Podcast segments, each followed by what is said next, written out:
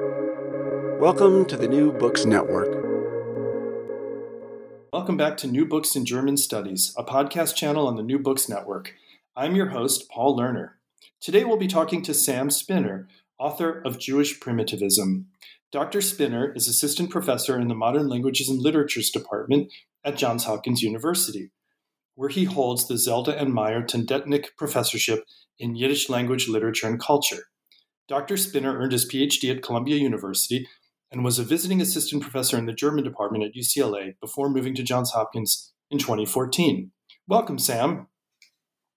Hi. Uh, thanks for having me. I'm really excited to be here talking with you about my book it's really a pleasure to have you, and it's just been so interesting and uh, enjoyable to kind of really wrestle with this book over the last few weeks um, in preparation for this. So, why don't we get started? Um, I'd like to just give you a chance to tell us something about yourself, about your background, and to share any biographical details that uh, that you'd like to share. Sure. Well, um, you know, I could I could launch into the the full memoirs or autobiography, but um, maybe I'll, I'll try to connect it a little bit to um, to the book, um, which, like I guess many scholars' first books, uh, has some relation to the the dissertation. Um, and uh, you know, I, I got my PhD in German at Columbia, um, but I'm now a, a, Yiddish professor. It's my official position. Um, but I always did, as a graduate student, I still do work on German and Yiddish literature together. And that's always been kind of uh, an interest of mine, in part, maybe even in large part, for biographical reasons. My father was born in Czernowitz and was a native German and Yiddish speaker. And so, for me personally, those two languages, which for many others, uh, including in the academy in the post war decades, seemed like very separate things, for me personally, they, they never were separate things. And I brought that over into my studies. I always knew I wanted to work on German and Yiddish and and of course studying 20th century literature, I started looking at um, texts across that language divide, and I found a lot of commonalities that surprised me, including in the way that Jewish writers in both German and Yiddish treated notions of authenticity. Um, and uh, but but and and I ended up writing my dissertation on uh, anthropology, essentially in um, in the creation of modern German and Yiddish literature.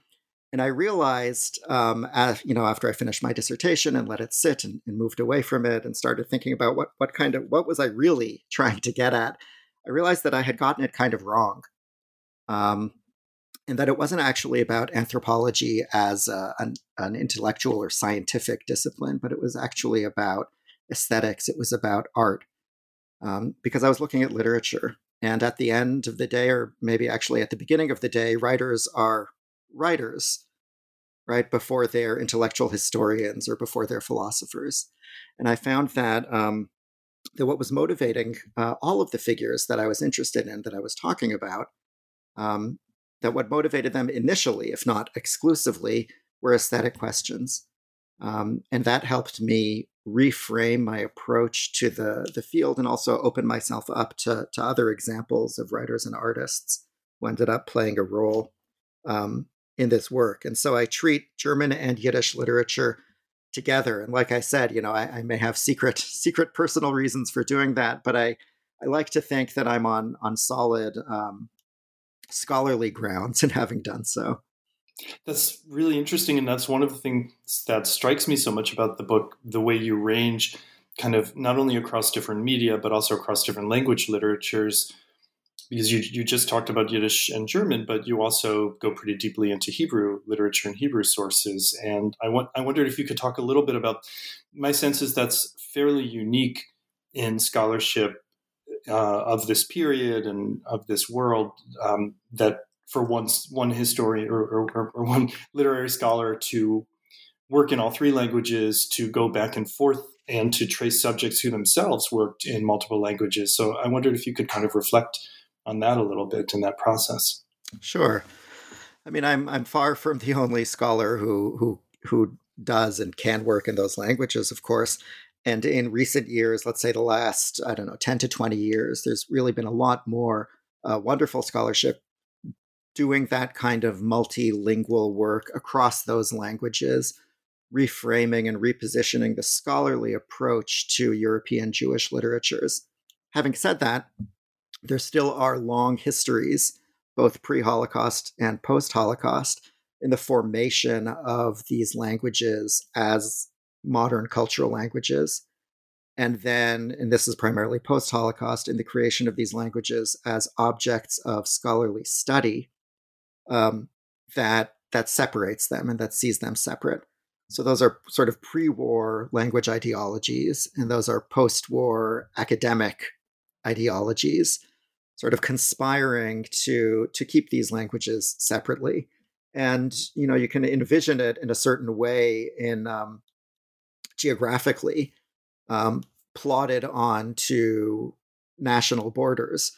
But of course the languages as languages of literature in the first half of the 20th century these particular languages especially did not map onto the borders of any nation state german um, was was spoken and written and used across the entire territory of the austro-hungarian empire and beyond um, yiddish as well, and Hebrew, of course, uh, in the in the period in which it was um, revived, I suppose you could say, or created as the language of a of a modern, or rather, as as a modern cultural uh, and intellectual language, as a modern language, um, was not pegged to any nation state because there was no nation state, um, and it was a language that that was involved in a project that was centered in Europe, um, and so we find if we approach these these language literatures, which, as I said, for very good and you know reasons, um, have been treated often quite separately, um, we find that actually there's quite a lot of overlap. And you know, the example in my book where I talk about Hebrew just in relation to one author, the uh, the Israeli didn't start out Israeli, of course, but but uh, ended his life as an Israeli, uh, the Hebrew poet Uri Tzvi Greenberg who was born in Galicia, um, who moved, like many other young Eastern European writers and artists, to Berlin, uh, where he sort of comes into the picture in my book because it's in Berlin that he meets Else Lasker Schuler, the great German Jewish poet. Um, and it's also in Berlin that he makes the decision to switch from being a Yiddish poet, which he had been, to being a Hebrew poet which is a decision that also maps onto his sort of uh, geographical and life decision to move to Palestine. Um, and his adoption of Zionism, and very rapidly the the, the farthest, most radical right wing sort of uh, end of the spectrum of Zionism, and and he stayed there, and, and um, you know he had a, a very interesting life back and forth back to Poland, um, made it back to Palestine right before the Second World War, and, and he died in Israel. Um, he did switch to Hebrew, and he became known um, as one of the greatest Hebrew language poets, you know, ever, but certainly of, of the 20th century. Um, and in the sort of scholarly depiction of of Greenberg, that you know the the that hinge, that pivot that he made in Berlin in 1922-23 from Yiddish to Hebrew, is seen as significant, which of course it is, um, and is often understood to be pretty much complete. But it wasn't. He kept writing Yiddish poetry. And it's actually that sort of period in which his Yiddish poetry continues to infiltrate into this phase of his career that's supposed to be just Hebrew, that is the the period that that in that are the poems also that that I'm looking at because those are also the poems where he's taking this trope of of Jewish primitivism from Else Lasker Schuler and converting it into something very different. So there's not only the crossing of languages from German to Yiddish to Hebrew, but and this is one of the reasons why I really enjoyed researching and writing this chapter on Lasker Schuler and on Greenberg but there's also an amazing political transformation.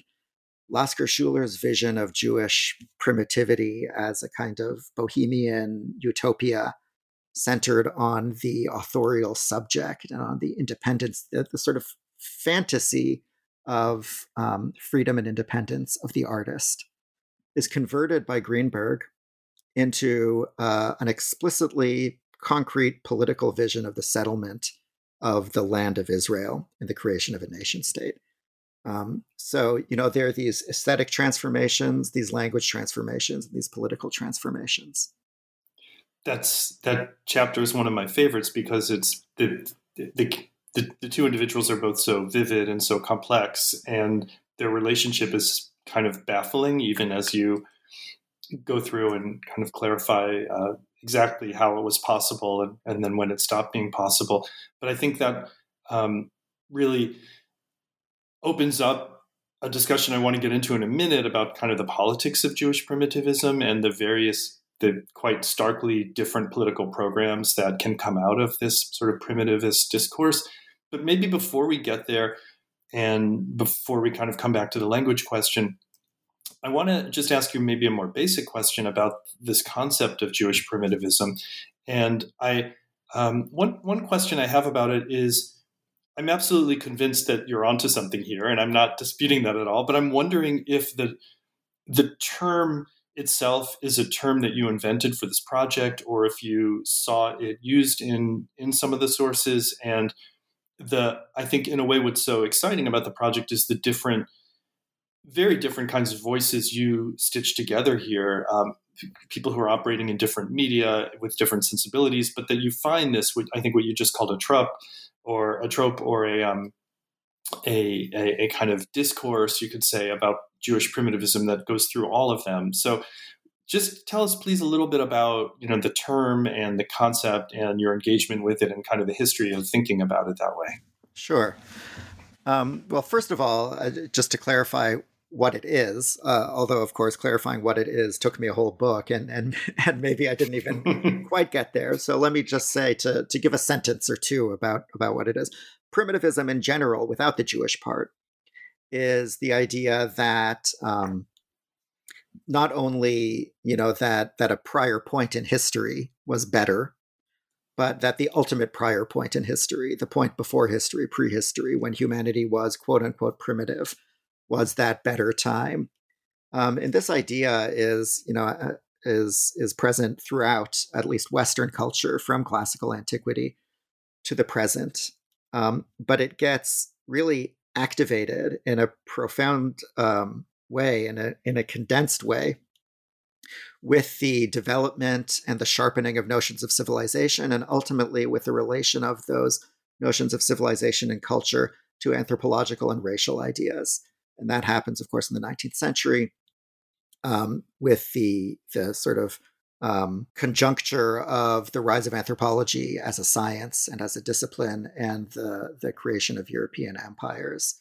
Um, and, um, and, and what had happened was that, that these sort of amorphous notions of things being better when humanity had not been corrupted by whatever it was that was corrupting humanity now, whatever features of contemporary culture, those amorphous notions uh, became concretized, or theorists, uh, scientists, and so on tried to concretize them by pegging them onto quote unquote primitive peoples. Those were the usually dark skinned um, peoples uh, whom European uh, empires were colonizing and dominating. Uh, they were then pointed at and said, These are the primitive people. And these are the example of, of what it is that that we can use. Um, how would they be used? And this is what really distinguishes primitivism in modernity, and specifically in the literary and artistic context in, in modernism. They would be used as a critique of European art and culture. And they would also be used as a sort of source of inspiration. So, whatever it is that you want to do different, you can decide what that is on the basis of comparison to, again, and I'm going to stop saying quote unquote, but that should always be implied, quote unquote primitive people and primitive culture. Um, and then you can begin to develop those ideas. And that first really took off in the context of the visual arts. Um, most famously, Paul Gauguin, the French painter who went to Tahiti in search um, in search of inspiration, in search of contact with a vital form of art that he felt was impossible to find in the West. Um, but of course, you know, uh, looking at his correspondence and his biography, we also found that he was running away from his wife and children. so that you know, so so primitivism as a sort of discourse, as a fantasy, is also always um, interlaced with personal and imperial histories of um, of violence, of appropriation, of domination. Um, Paul Gauguin, Pablo Picasso, a couple of decades later, perhaps most crucially for the development of modernism, um, explicitly identified a sort of catalytic moment for him in the creation of abstraction as his contact with, in a Parisian ethnographic museum, with African art. So, primitive in the modern period becomes associated with people who were almost always colonial subjects. And their culture, various aspects of it, gets appropriated as a sort of source for inspiration for the creation of new Western art. That's what primitivism is usually. Jewish primitivism does many of those same things in terms of the dynamics, looking for an originary source as a form of critique of Western modernity, looking for it as an inspiration for the creation of some new, um, some new aesthetic uh, trajectory. But instead of identifying the object as uh, people or culture or a society far away uh, you know, sort of the uh, consisting of the uh, stereotypical other. Jewish primitivism identifies those others as European Jews. Often, but not always, Hasidic Jews or sort of stereotypically pious Eastern European Jews. Often, but not always. And this happens across uh, German Jewish society into the various Eastern European Jewish societies. So it's not strictly as, you know, sort of in the canonical uh, understanding, um, including from, from Stephen Aschheim's great book, Brothers and Strangers, where he talks about this uh, from a social and cultural historical perspective, the uh, obsession in Germany among German Jews with Eastern European Jews. That's part of it, but it extends into Eastern European Jews doing the same thing to themselves. So that's Jewish primitivism. So to answer your question of is this something I, I invented to sort of bring together a group of texts uh, or, or or discourses, or is it something reflected in the sources? A little bit of both. Um, nobody in the broader history of primitivism or in Jewish primitivism is is really calling things primitivism until a couple of decades later. Um, the the sort of first art historical uh, uh, retrospective treatment of primitivism is in Robert Goldwater's um, book from, I think, 1928. Um, but that's also quite early because there's still modernist primitivism in a way happening when, when he's writing that. Um, but that's not to say that there wasn't theorization that really corresponds quite closely to what later was sort of pegged as primitivism, but they don't quite use that term. But the term primitive does come up quite a lot. Um, and in the Yiddish context, one of the words that was used, or one you know encounters most frequently, to describe the aesthetic object of this interest, of this in- obsession, fantasy, desire, is the Volksprimitiv, which I talk a little bit about in my book because it it actually um, complicates the understanding of how primitivism works and how primitivism constructs its object that we get from the typical European narrative. Um, and what I what I mean to say is by bringing together those words folk and primitive, because the folk, especially in the German context, uh, refers to the European people, the the people that constitute um, the the residents, the citizens of what would be the nation state, um, the people who speak the language, live on the soil, and carry the blood of the German folk folk, let's say. Um, and that's, of course, how f- folkish uh, ideology developed. Um, and that's a core concept that, that, in fact, gets played out in the development of German anthropology as a discipline, where you have Volkskunde, right, which is, you know, usually in English you would say something like folklore studies, which is essentially ethnology or ethnography about European culture, as opposed to Völkerkunde, which is ethnography specifically, you know, Beziehungsweise ethnography of of people far away. Of the other. Of the other. Uh, and you have that preserved, you know, down to the present day in the sort of um, institutional formation of German anthropology. And that has roots going back to, I guess, the 18th, certainly the 19th century, in terms of how these notions were developed. Folk versus Völker. And prim- primitiveness was usually identified with the other, with Völker, rather than folk. That's not to say that folk art was not interesting or folklore was not interesting. Of course, it was profoundly interesting, but in a different way. And so, while you do have artists who were doing things similar to primitivism with indigenous, right, indigenous European, it even sounds strange using that term. Mm-hmm. Um, I guess, in a way, indigenizing European culture, it's not typical, and there's usually some move of distancing that happens. And so, for example, um, you would have a, a, sort of folk primitivism in the European non-Jewish context identified with medievalism, right? So you move things back a thousand years in order to to legitimize the primitiveness of it. Primitivism with the the the object, uh, you know, the colonial subject as its object, um, has no problem laying on the living present subject with a sort of primitive prehistoric identity. Um, and, you know, that's something that that Johannes Fabian, uh, among other theorists, famously um, described anthropology's way of of creating a sort of permanent, contemporaneous ahistoricism or prehistoricism. We are alive in the moment with time passing by. They are frozen in an eternal past present.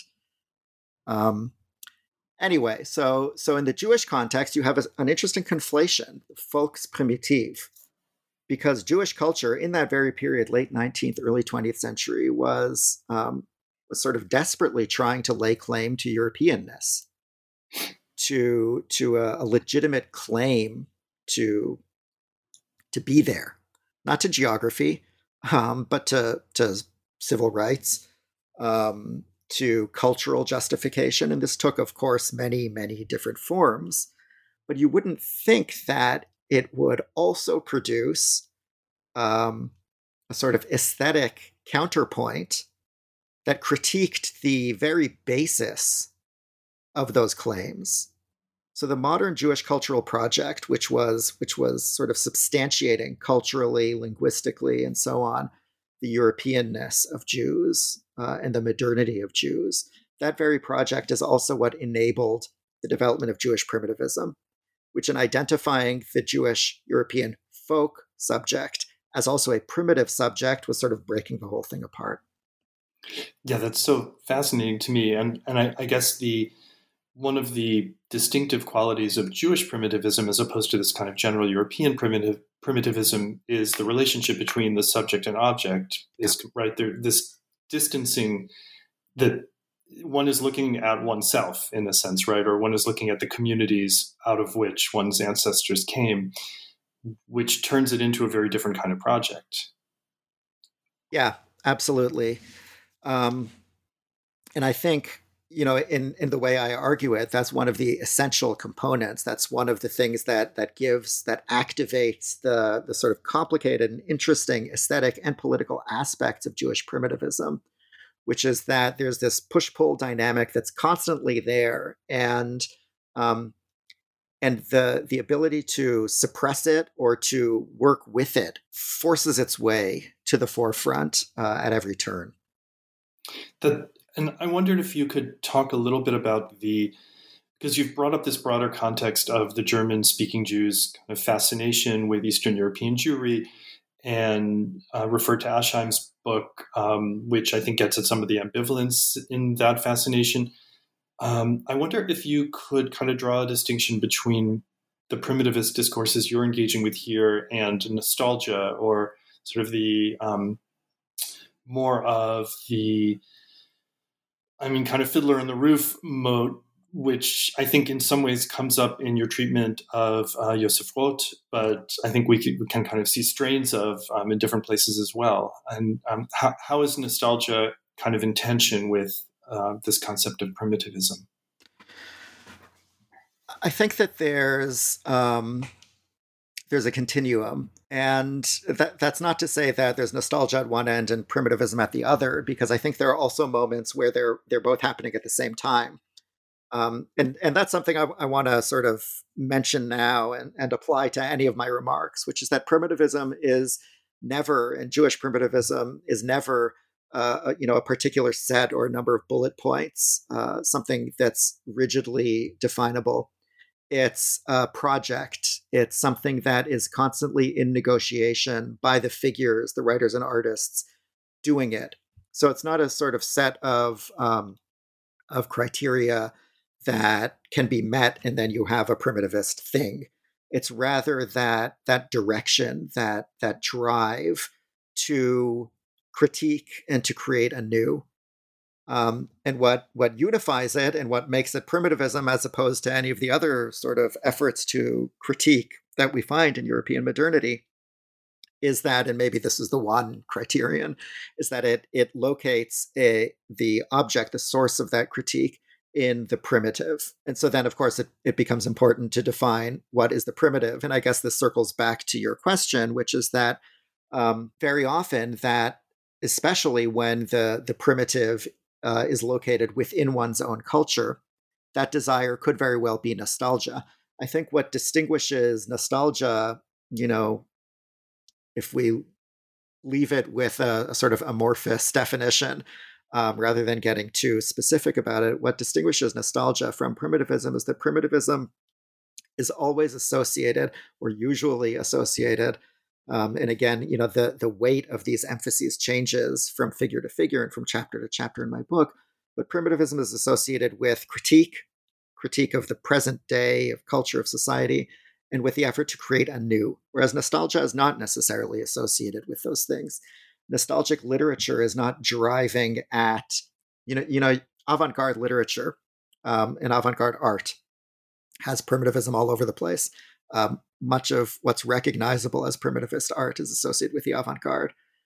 Um, but nostalgia, not so. You can have nostalgic literature, of course, that's intensely retrograde and conservative. In many respects, that's that's par for the course. That's what nostalgia is for.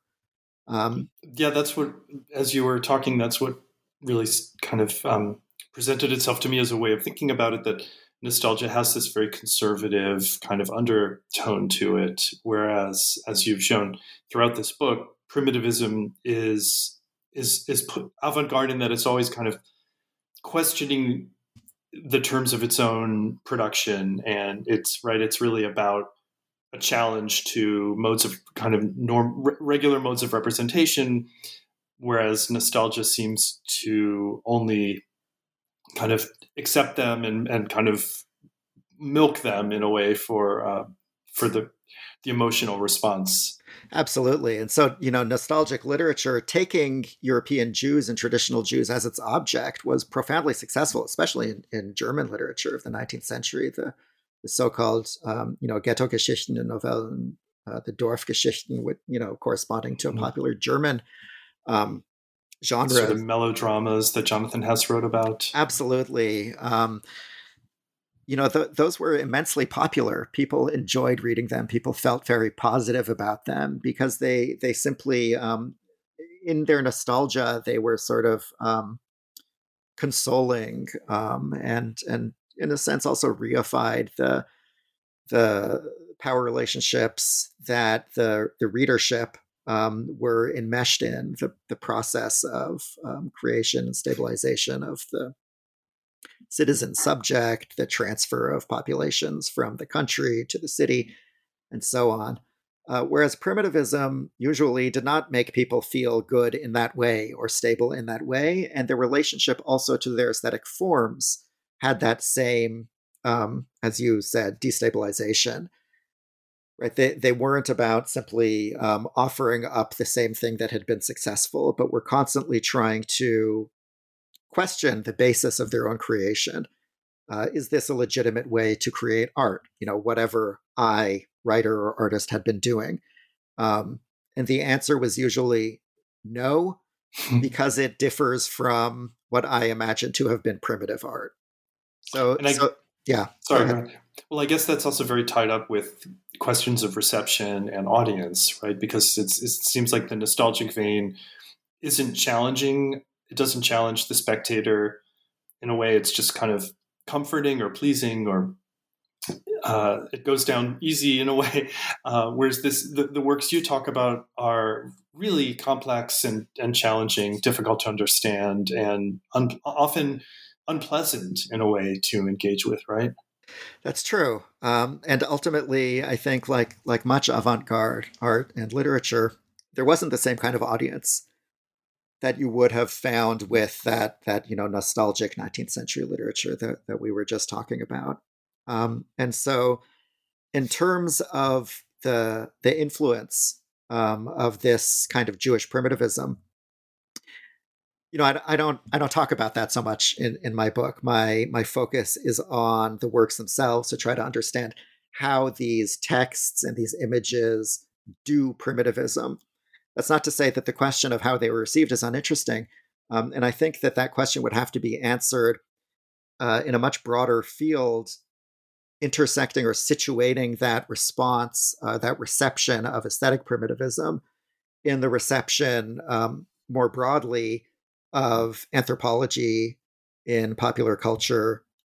Um, and, and of course, the, the sort of broader trajectory of of Jewish culture and its reception um, in the late 19th and early 20th century. And of course, there's a lot of recent work, especially among German historians, uh, in terms of the reception of colonialism and anthropology um, in the late 19th and early 20th century. And I think that that would be an important sort of um, model for the kind of work that would need to be done to understand the reception of Jewish primitivism among Jewish readers. Having said that, I, I think you know we could say that in a way a Jewish readership was primed to at least be open to, if not understanding of avant-garde Jewish primitivism by um, you know the phenomenon that that Aschheim describes in his book Brothers and Strangers, by what Gershom Scholem famously called the cult of the Ostjuden. Right, it created mm-hmm. a discursive space so that in the German Jewish press of the early 20th century, there was constant discussion of you know what is what is authentic Jewish art, uh, translate a market for translations of Hasidic literature and of of current Yiddish literature. So there was a, a priming for it, um, even if that would have the sort of critical stance of primitivism as such would have been a shock to that audience. Um, but I think there was a certain um, saturation of the discursive field, if you will, with elements of um, anthropological discourse and exoticization that um, perhaps made Jewish primitivism somewhat um, even more salient uh, and more more aggressively critical in the context of Jewish art and culture than it was more broadly. Interesting. I, I, definitely want to get back to this kind of anthropological context and the colonial connections because I think that could be a really fruitful um, inqu- uh, area of inquiry. Um, but before we do, I think it, it, would be useful to get a little bit more specific here with the book, and because we've been kind of right talking around it a lot, and, and you have such rich examples and so many intriguing characters. And um, my sense, since you begin the book really with Kafka and have a, a chapter with on Kafka, my sense is that Kafka is one of the key, I mean, clearly one of the key figures here and one of the most important Jewish primitivists. Um, is there, let me ask you a question that might not be fair, but, you know, is, is there, do you have a favorite chapter or favorite character? And is there, um, is, is there kind of, um, is Kafka really the, the I guess what I'm trying to ask is is Kafka really the, the, the key to unlocking this whole concept? And I think specifically because Kafka, both by comparing Hasidic Jews to Africans in this you know very very um, kind of rich and fraught uh, anecdote that you begin with and then come back to in the middle of the book, um, and by his own kind of alienation from himself and the way he thematizes that in his work. Um, I'm wondering, you know, is, is Kafka how does Kafka, let me put it this way, how does Kafka fit into the larger project? And if there's another, and this is a kind of invitation to go deeper into Kafka, or if not, then somebody else who you want to bring into the discussion. Sure. Um, who is my favorite? Well, if if I'm going to be brave enough to answer that question, let me let me preface my answer by saying that favorite will not indicate uh, any kind of approval. I don't think primitivism is good. Uh, if that needs to be said, I've said it. Um, I don't think primitivism is good. I think that um, that the the sort of presence uh, and centrality of of racist and racialist um, discourses within primitivism is um, unavoidable, and that's the case also for Jewish primitivism. And I think that the certain um, cultural and political dynamics that it engenders are are not good. Um, so, so I guess you know the, the the answer would be you know what did I most enjoy learning about or writing about? Um, Kafka certainly, but but approaching Kafka is is a fraught endeavor.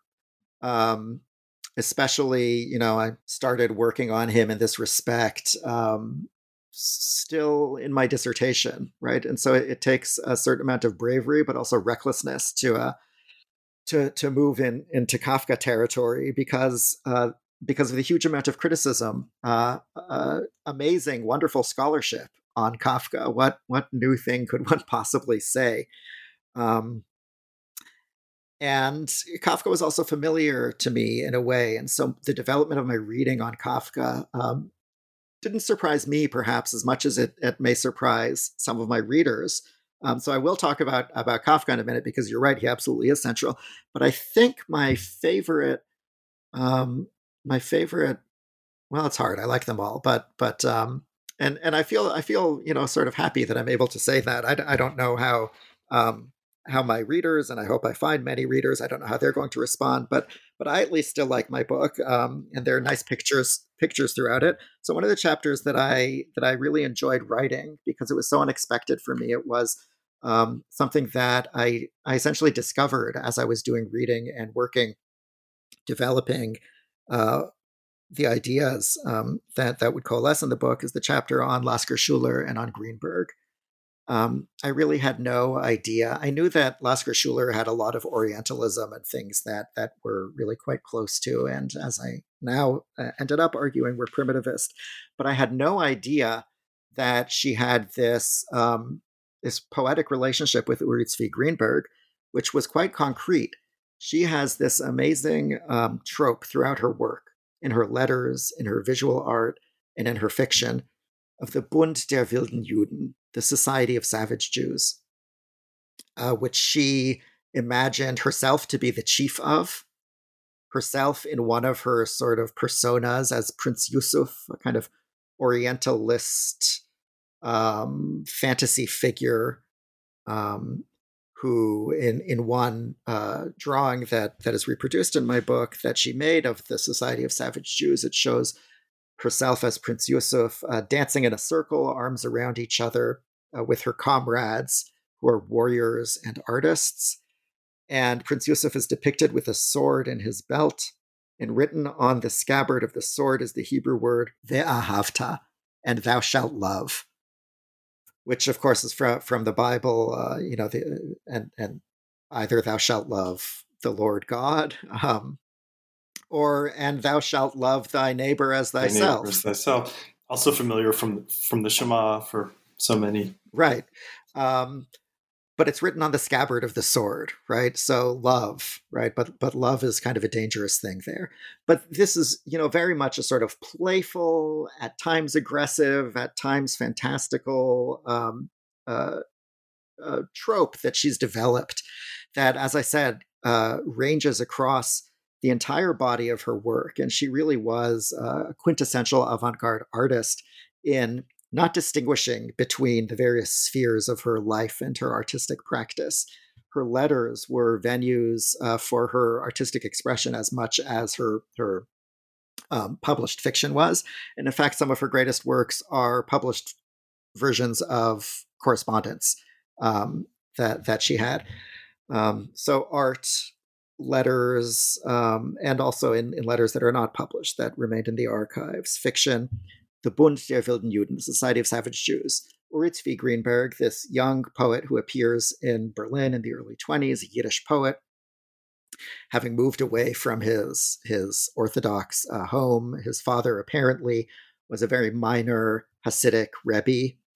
Um, this was something that Lasker Schuler loved, and she sort of, over the course of the remainder of her life, um, whenever she bumped into Greenberg or had cause to write to him, she would she would mention it. She would say, "I'm I'm I'm dreaming of your father, um, the holy you know Wunderrabbiner, um, uh, miracle rabbi." So she was completely taken with him. She was one of the only figures of um, prominence in the German Jewish cultural scene to not only be open to, but to seek out contact with this large uh, and young group of almost exclusively male writers and artists who had flocked to Berlin in the early 1920s.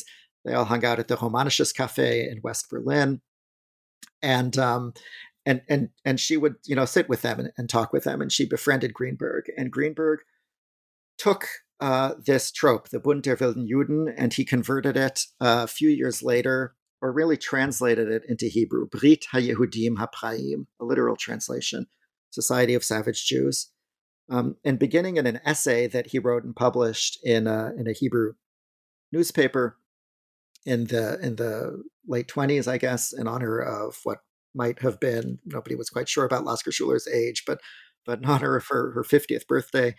Um, beginning in in that essay and then continuing through a sequence of of poems he uses this trope explicitly and he develops his primitivism in some other poems that I bring in that were published in Yiddish um, in revisionist newspapers in, in Poland in the 30s about Shabtai Tzvi, the great uh, messianic pretender um, who, who shook the Jewish world. Um, and Greenberg associates the, you know, he he sort of creates a, a primitivism out of that utopian, bohemian, um, art, artistic paradise that Lasker Schuler imagines, with the antinomian, mystical utopianism, messi- messianism of Shabtai Tzvi. He sort of mashes these two things together and filters them through the settlement of Palestine and so the discovery of that of those greenberg poems and of that whole complex in greenberg was really exciting to me and connecting it to lasker schuler. Yeah it's i, I really enjoyed that chapter too. I'm, i mean i admit i, I kind of st- struggle with lasker schuler because she, the relentless avant-garde quality of her life and work and as you said that there's no separation between the kind of individual persona and the artistic production and for a historian like me, that gets exhausting after a while. But I think this very unlikely. I don't know if I, you would would you call it a friendship or a collaboration or a, an association between these two. Um, and I guess he, in, in some ways, she was a, a bit of a mentor to him, even though he then goes off in a very different direction in his later work. Right? Yes. Um, it's a complicated relationship, and I don't know that I would call it friendship. Certainly, when they were in Berlin, they were friends, and she was a mentor to him. Uh, and they and he talks in this essay that he published in the twenties about their relationship in Berlin, spending a lot of time together, talking together, living that bohemian life. Um, but uh, but later he takes a political turn that's unacceptable for her, uh, even though she ended up in Palestine and and died there. Um, you know she wasn't uh, she wasn't a Zionist per se, um, but of course she was clear sighted enough to to leave Germany. She was arrested by the Gestapo and beaten up, and she left immediately. Uh, and I think went to Switzerland and then went to Palestine, um, which meant that that she was not killed in the Holocaust. Um, so she was certainly not hostile towards the the land of Israel or the Jewish connection to the land of Israel. Um, but Greenberg was a far radical right wing Zionist who, at times, was even too much for the revisionists. Um, yes.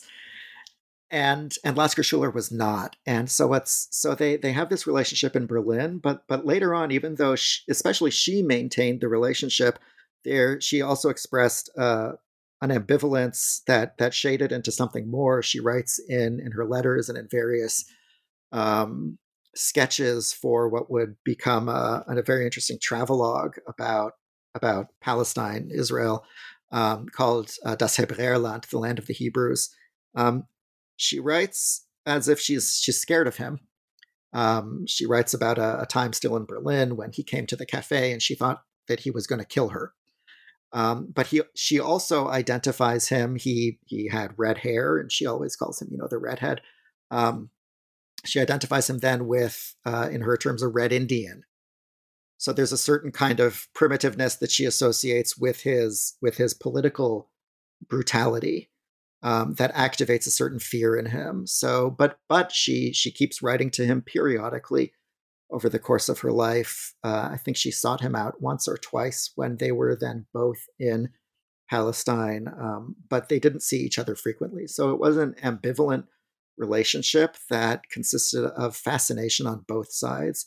I think Greenberg's fascination for Lasker Schuler as epitomizing a diasporic Jewish culturalness, um, the quintessential Jewish poet of the diaspora. In this essay uh, that he published was called Dvora B'Shivya, Deborah in Captivity. He associates her with the poetess, the biblical poetess, right? There's this kind of floridness to the essay, uh, Deborah.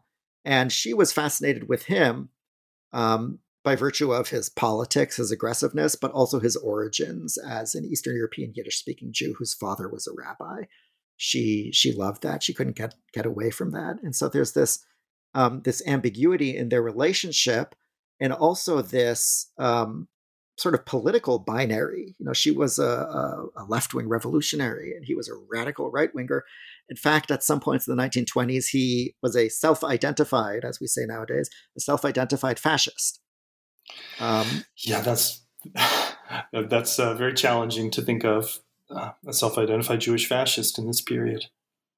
So, would you say that, um, I mean, in some ways, it seems that Lasker Schuler is seeing Green, Green, Greenberg as the embodiment of this savage or wild Jew, which is a figure she celebrates, but a figure she also is afraid of, and that that's somehow the kind of um, that ambivalence it plays itself out in, in terms of their association. Yes, I think that, that that's that's exactly it. There's a, a fascination and a fear, um, and that she you know isn't sort of toggling between the two, but but they're essentially interwoven um, with each other, and the sort of violence and danger implicit in primitivism, um, which sort of it can it can seem sometimes like she treats it as a joke. For example, in that that image of Prince Yusuf with the word "ve'ahavta" and "thou shalt love" on his scabbard, um, that the the potential for that not to be a joke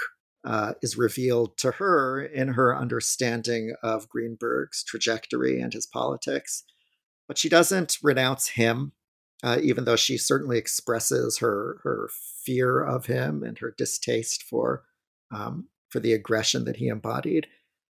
Um, and and then on his side, I think that he turns her into a figure uh, without ambivalence, um, and and he sort of um, you know stereotypes and exoticizes her as this you know quintessentially beautiful expression of Jewish diaspora. This was great, but this was the peak um, and to reach a fruition. And he ends the essay about her imagining um, the Brit HaYehudim HaPraim, the, the now Hebrew Society of Savage Jews, sending a group to go rescue her from the diaspora and bring her to the land of Israel, where she could finally flourish and be free. She did, you know, historically end up in, in Palestine. She never learned Hebrew, though.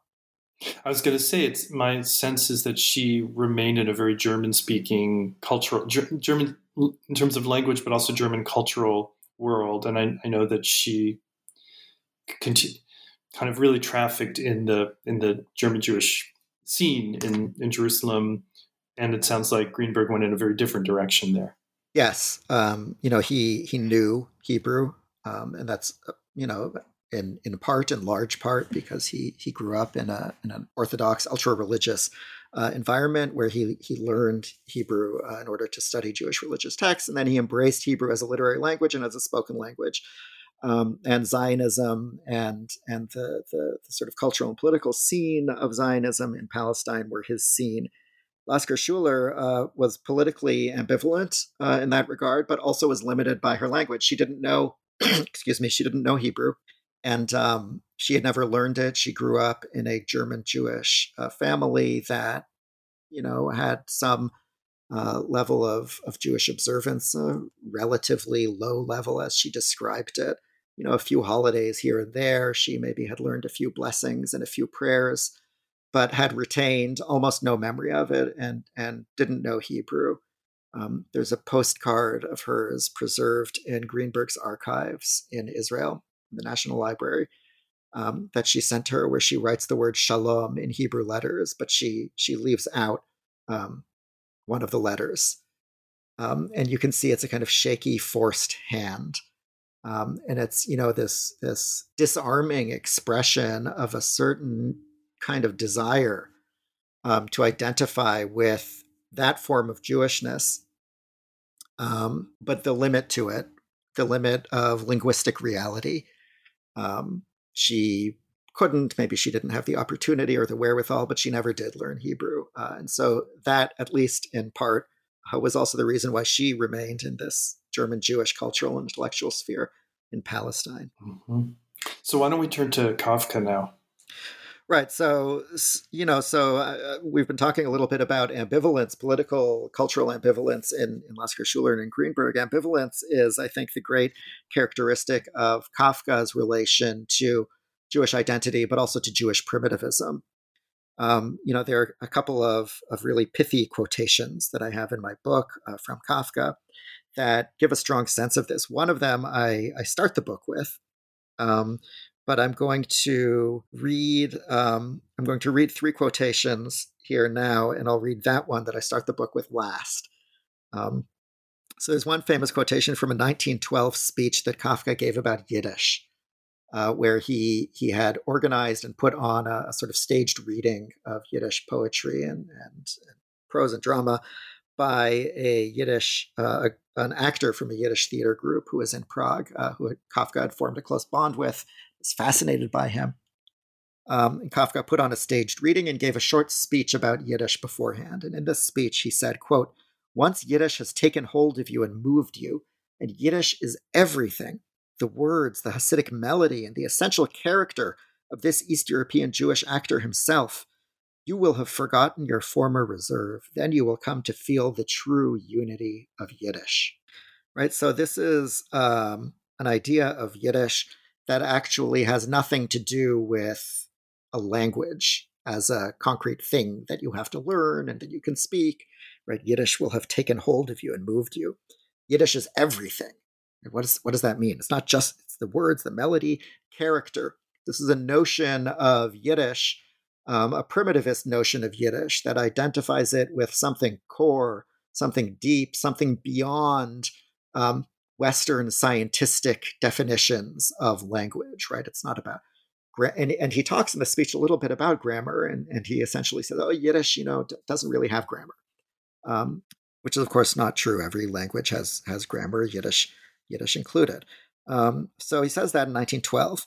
Then in 1914, there's this passage in his diary where he says, "quote What do I have in common with Jews? I have hardly anything in common with myself. I should stand quietly in a corner, happy that I can breathe. So here he's saying, forget exoticizing, right? Figuring out who I am as a Jew has nothing to do with identifying some point of comparison, some point of authentic comparison and reflecting it back on myself or triangulating it. Um, I have hardly anything in common with myself, right? Bringing identity back to identity um, with self. Then in 1915, uh, he visits a Hasidic gathering in Prague with his friend Max Brod, who records this quip. Um, and the, the um, amazingly fascinating character, Jiří Langer, who, who took them there, um, he says, quote, looked at precisely, it was something like a savage African tribe, end quote. So there is explicit, an explicitly racialized othering of Hasidic Jewish identity in terms of African um, African tribes in terms of the quintessential basis of primitivism. You know, so three years separate these things, and throughout his literary works and his publications and, and things that were, of course, published after his death, um, various elements of these come back. And this is something I also talk about in a chapter where I look at Joseph Roth and Alfred Döblin, um, Jewish writers who wrote in German, and Ansky, who was a Yiddish writer um, where primitivism and the various forms of ambivalence regarding and resistance to primitivism never actually dismantle the project. So it's not as if Kafka says, you know, I realize now that what I said about Yiddish was extremely silly and that I should just be thinking about myself and I renounce it all. That doesn't happen.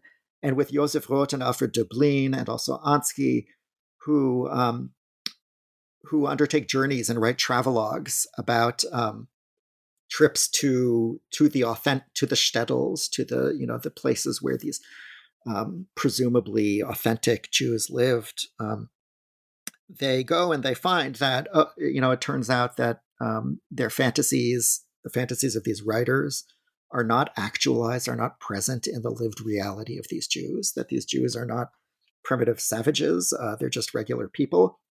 Um, which is, of course, the the truth about all people who are identified as primitive savages. People are people. Um, this is a position that is not exactly compatible with primitivism. Um, and but that doesn't scuttle the project. It doesn't stop them. Döblin, Roth, and Ansky all at the same time as or after they have these experiences that they relate in their travelogues, they then write works of fiction that are, you know, uninhibitedly primitivist.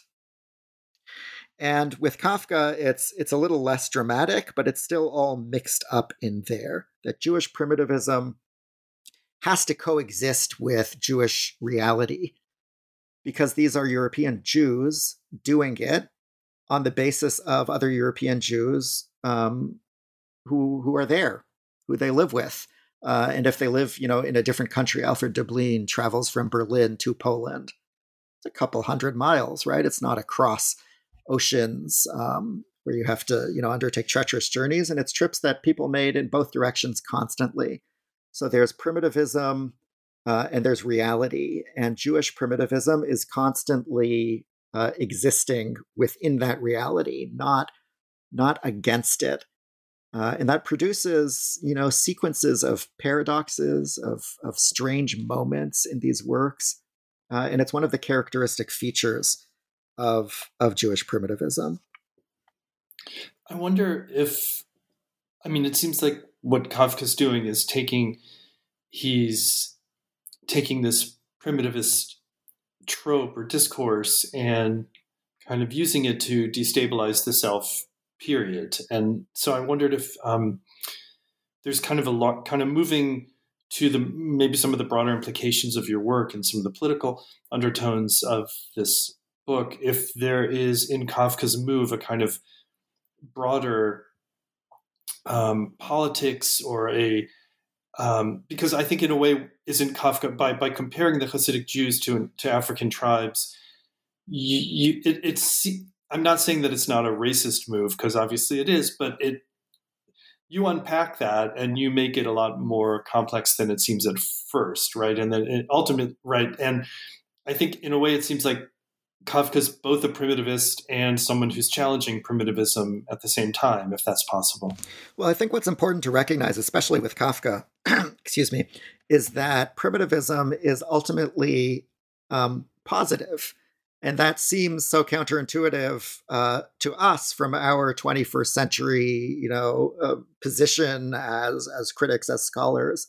Um, but that's what it was. And so even though it's it's completely suffused with racism, um, there's also identification. Kafka is is uh, you know making this statement not exclusively, not only, maybe even not primarily as uh, a sort of insult to Hasidic Jews, like "oy feh, they're gross."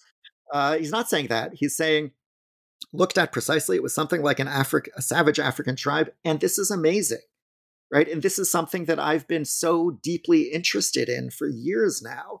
Uh, and this is something that that moves me and captivates me, right? The the remainder of that sentence isn't there. He, he didn't say that to Max Brod, um, but I draw it out from the remainder of his writings, diaries, letters, um, uh, works of fiction. He is he's deeply fascinated by that aspect of Jewishness. So it's not uh, and this is you know fundamental to to jewish primitivism it's not um, simply an identification of this lower civilizational level as an expression of embarrassment or a desire to be free of of all the things about Judaism that make life difficult. Um, it's an identification of that of those aspects as a basis for embracing Jewishness and taking those negative aspects and you know reappropriating them um, for an expression of Jewishness that goes against the Europeanizing tendencies of modernity. And so Kafka's letter to his father, you know, at the towards the beginning of it, he has this powerful few lines where he rails against his father for denying him knowledge of what it means to be Jewish, taking him to, to synagogue just on the high holidays, and that's it. Right. So Kafka grows up knowing that he's Jewish, but that's it. What does it mean to be Jewish? He has no knowledge of this. And he re- deeply resents his father for that, among all the other things that he deeply resents his father for. Um, and so, in that cultural milieu, identifying Hasidic Jews with quote unquote savage Africans um, is is not only a, a, ins- a, negative stereotype, but it has to be a negative stereotype in order to start becoming a positive stereotype, as distant as possible from European modernity, in order to create the basis for something salutary, something positive. Um, and you know that identification, and, and, so there is underlying that uh, a core identification um, between Jews and colonized subjects and Africans. Uh, that comes out also in my discussion of the Yiddish writer Peretz in the first chapter of my book, um, where Peretz talks about, um, as he's criticizing European Jewish culture, including some modern Yiddish culture, for simply trying to be like, um, you know, I think in one of his passages he says, "Oh, you're just trying to write stories like Maupassant, but in Yiddish." Um, says uh, uh, Jewish culture, but in a I forget exactly what he says. Jewish culture, but in a top hat and, and white gloves. Um, one of the images that he uses to to express that same critique is he talks about an African school child in a European school. Yes, you know, he he he learns all the things that European civilization has deemed as important and as critical, but at the same time, he has lost the the the, the values and the content of his own culture, as Peretz expresses it, and and that creates a moment of identification because um, because Peretz and Kafka see the same thing happening to European Jews that are, you know, explicitly and clearly happening in the European colonies to the colonized subjects.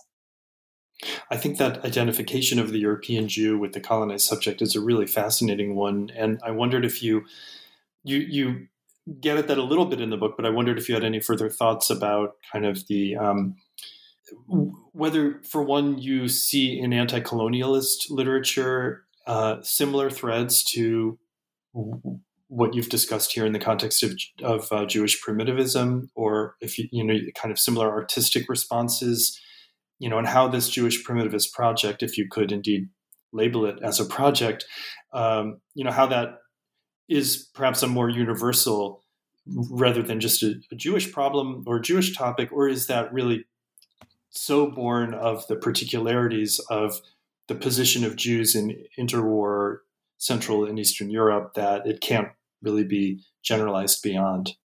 Um, yes and no. How about that? Okay, I'll take that. Yeah. Um, let, let, me let me expand on that. Uh, it, it's a big question, a complicated question. In my book, I I don't deal with it um, at length, in large part because um, Jewish primitivism as something done by Jews with other Jews as its object, um, you know, creates allusions to and points toward identification with colonial subjects, but it's not about them. Um, mm-hmm. Um, and so I wanted to keep my focus on the on the work that these texts uh, and these images are doing themselves, and it's usually about Jews with those sort of uh, references, identifications, affiliations in the background. Um, that's not to say that they're not important or they're not there, but it's you know it it felt to me like something that would need to be worked out after I had done the preliminary task of of you know writing this book. Um, of.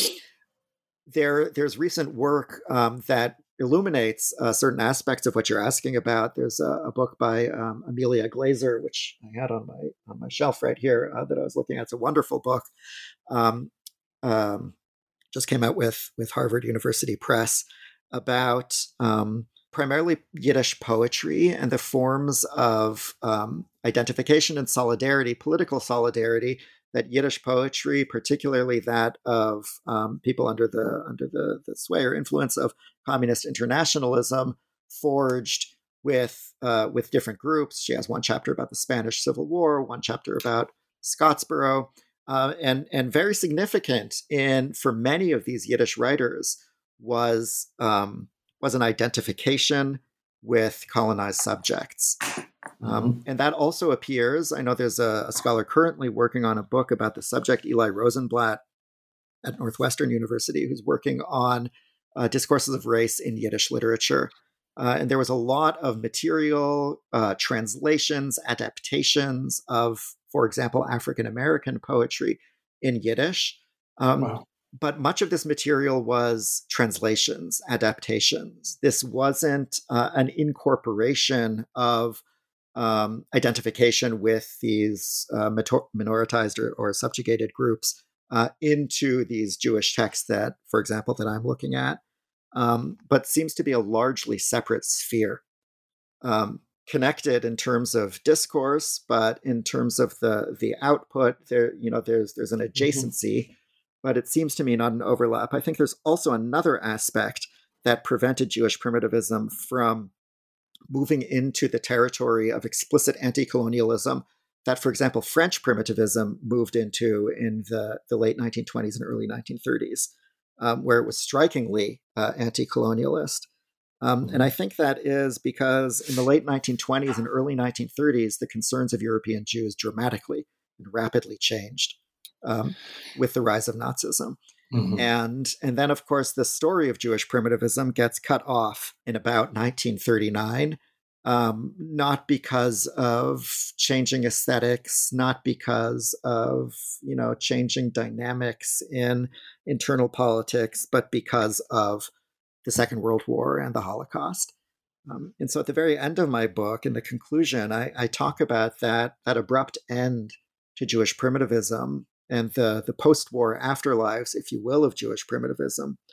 Um, one of the things I, I don't address, but I, I, think you're quite right, and, and, thinking about it now, you know, I wish I had said something about it in the book, is that there's a, a, a sort of ghost or a shadow of that missed opportunity of an explicitly Jewish anti-colonialism that would have grown out or matured out of the um, the Jewish primitivist resistance to the the politics of European modernity.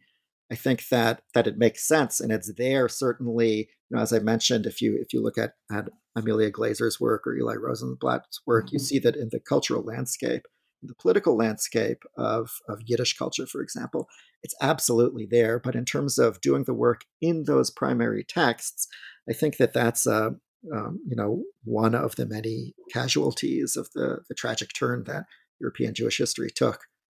Um, Absolutely, yeah, and you make it very clear in the book that the war and the Shoah bring Jewish primitivism to an end. That yeah. there is no afterlife per se. Um, yeah, and I, I, think I'm noticing that we're running out of time. So uh, you've been very generous with your time, and I don't want to take too much more of it. But if we could, um, one last question, if you'll permit me, um, if you could just tell us a little bit about your where, what you're thinking about now, what um, if you have a, a, new book project or sort of current uh, undertakings uh, that you'd care to share. I do have have a new book project. Um, you know, as as one does. Um, the ideas, I guess, um, keep coming in a way, uh, and and one of them has has sort of turned into to a larger project. To describe it very briefly, I'm working on ideas and aesthetics of monumentality in Holocaust literature how does the work of a monument, usually a, statue of some sort, um, but increasingly in the in the you know over the course of the 20th century, monumentality can also happen in buildings. Buildings can be monuments. How does that get transferred into and work through in literature? Um, and there are sort of historical and, and social reasons why this is a, a, a necessary question, why it's present as a question, and that is because in the uh, in the years following the Holocaust, um, you know, contrary to this uh, myth of silence, which has been thoroughly debunked by now, um, mm-hmm. there was plenty of literature written about the Holocaust, including in Yiddish. Um, but opportunities for building monuments, statues, museums um, were much more limited. So, yes, there were uh, monuments built here and there, uh, usually on a small scale. But most Holocaust commemoration in the post war period um, by Yiddish speakers happened uh, in literature. Uh, whereas I think, for example, now, if you kind of survey the global landscape, including literature, including film, I think by far the most prominent um, places or venues of Holocaust commemoration are monuments and museums. And so I see a, a trajectory, not an interruption, through literature of museality and monumentality. And so I'm looking at a, a, a body of um, Yiddish and German, as I always do, texts mm-hmm. um, that that think through and do the work of museums and monuments in literary forms. And I'm far away from this kind of second point of my project, and, and we'll see if if I get there, if it bears out but looking at connections back into the flourishing of um, you know physical monumental commemoration in the let's say last quarter of the 20th century uh, a mm-hmm. trajectory from literature back into buildings and statues um, wow, that sounds fascinating and i see a similar kind of a movement across media um, kind of uh, in, in ways that make the Jewish Primitivism project so exciting, and you know this kind of very daring way that you're going from literature to sculpture and museum and film, and then looking at the kind of intertextuality of it all um, seems really, really, really promising. Well, don't tell me that it's daring because then I, I might stop doing it, like the the Roadrunner looking down uh, down and seeing air beneath his feet. Um, but yeah, and you know, just to sort of conclude, um, uh, you know, talking about that project, there actually there's a connection between Jewish primitivism and between this book, and that's the museum. The museum is something that um, is is there in the background of Jewish primitivism because it's one of the linchpins for the creation. I, you know, I would argue, and, and many others have, of European culture more broadly, and certainly of racialized, exoticized notions of European culture. The Ethnographic um, Museum are, are, filtered absolutely through the Ethnographic Museum into the Art Museum, and that's central. And and the same thing is true in the context of of Jewish museums. Um, I want to thank you, Sam, for joining us today and for this really fascinating and wide ranging discussion. And um, if you haven't yet read the book, I recommend it to everyone. available through Stanford Press. And uh, thanks again, and uh, it's been a pleasure. Thank you so much, Paula. It was it was uh, really nice talking to you. Thank you for for bearing with me, and thank you for for leading us through a really great conversation. I enjoyed it a lot.